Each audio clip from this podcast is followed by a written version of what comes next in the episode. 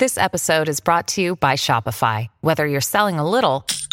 or a lot, Shopify helps you do your thing, however you cha-ching. From the launch your online shop stage, all the way to the we just hit a million orders stage. No matter what stage you're in, Shopify's there to help you grow. Sign up for a $1 per month trial period at shopify.com slash special offer, all lowercase. That's shopify.com slash special offer. えー午前9時過ぎました。えー今朝の東京証券取引所日経平均株価は38,508円7銭で取引が始まりました。今朝の東京株式市場について岡三証券の小川さんに伺います。小川さんおはようございます。はい、おはようございます。えー今朝の日経平均株価は上げて始まりました。寄り付きの背景をお願いします。はいまあ、まず昨日のアメリカ市場ですけれども、まあ、主要な産出、ややこうまちまちという形で返ってきています。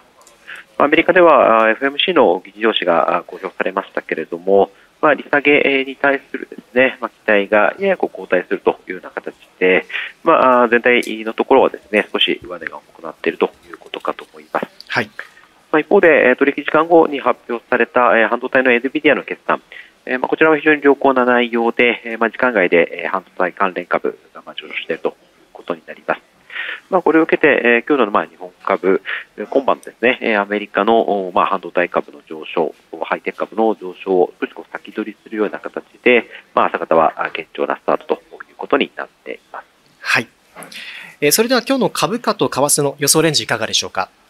はい、えっ、と、日経平均ですけれども、3万8500円からえー3万8900円。はい。えードル円ですけれども、149円の80銭からあ150円の80銭という水準を想定しています。はい。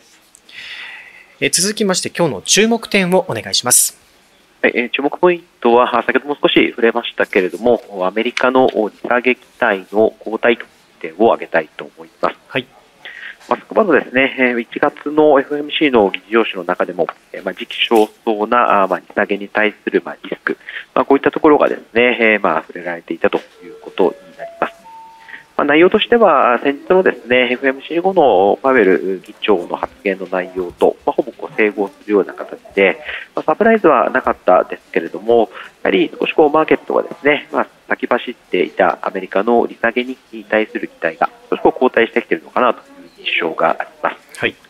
まあ、加えてえー直近発表されたアメリカの物価指標、えー特に今消費者物価指数 CPI あたりの数字は依然としてえー高止まりしているということですので、まあ、経済指標の内容等も踏まえても、一時こうマーケットの期待に合った、まあ、3月であるとか、比較的こう早期の利下げというのは、なかなかこう難しいのかなというふうに思います。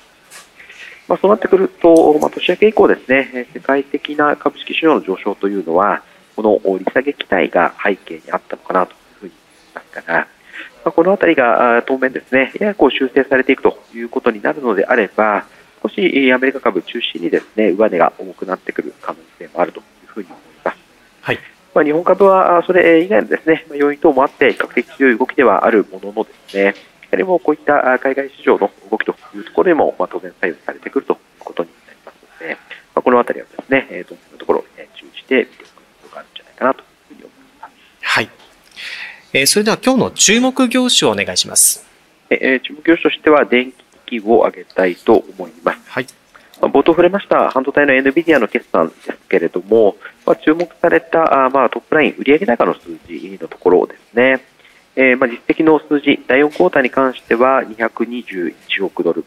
えーそしてえー今後の見通し、次の四半期に関しては240億ドル、プラスマイナスの2%のレンジとことで、ま、それぞれ、えま、実績の数字、それから見通しの数字、えー揃ってですね、市場の予想を上回る強い内容という形になっています。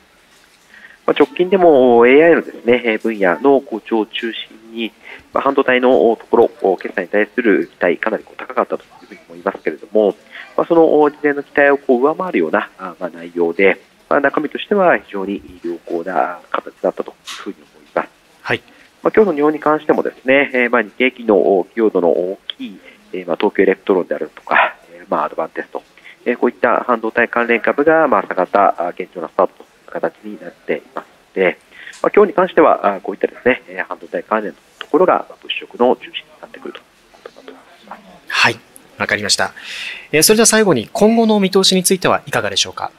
えー、ポイントとしては、え海外投資家の動向という点を挙げたいと思います。はい。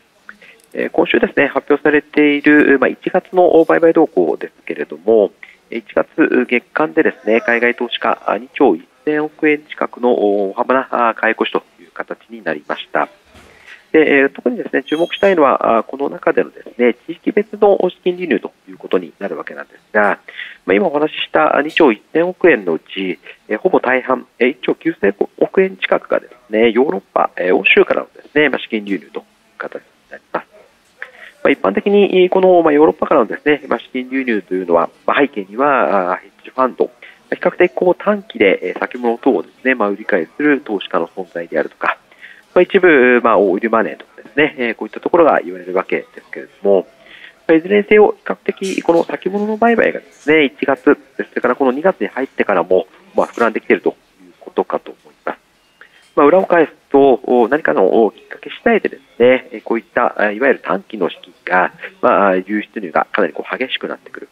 まあ、結果的にこれがですね、日経平均のボラティリティ、変動率を高めてくる一つの要因にもなってくるのかなというふうに思います。1月、2月、比較的海外投資家、まあ、買い越しということにはなったもののですね、まあ、当面のところ、まあ、きっかけ、まあ、きっかけというのは、先ほどお話ししたアメリカの利下げ期待の後退であるとか、まあ、景気指標、えー、こういったところを背景にですね、短期筋の資金が流出する可能性も、まあ、ゼロではないのかなというふうに思いますから、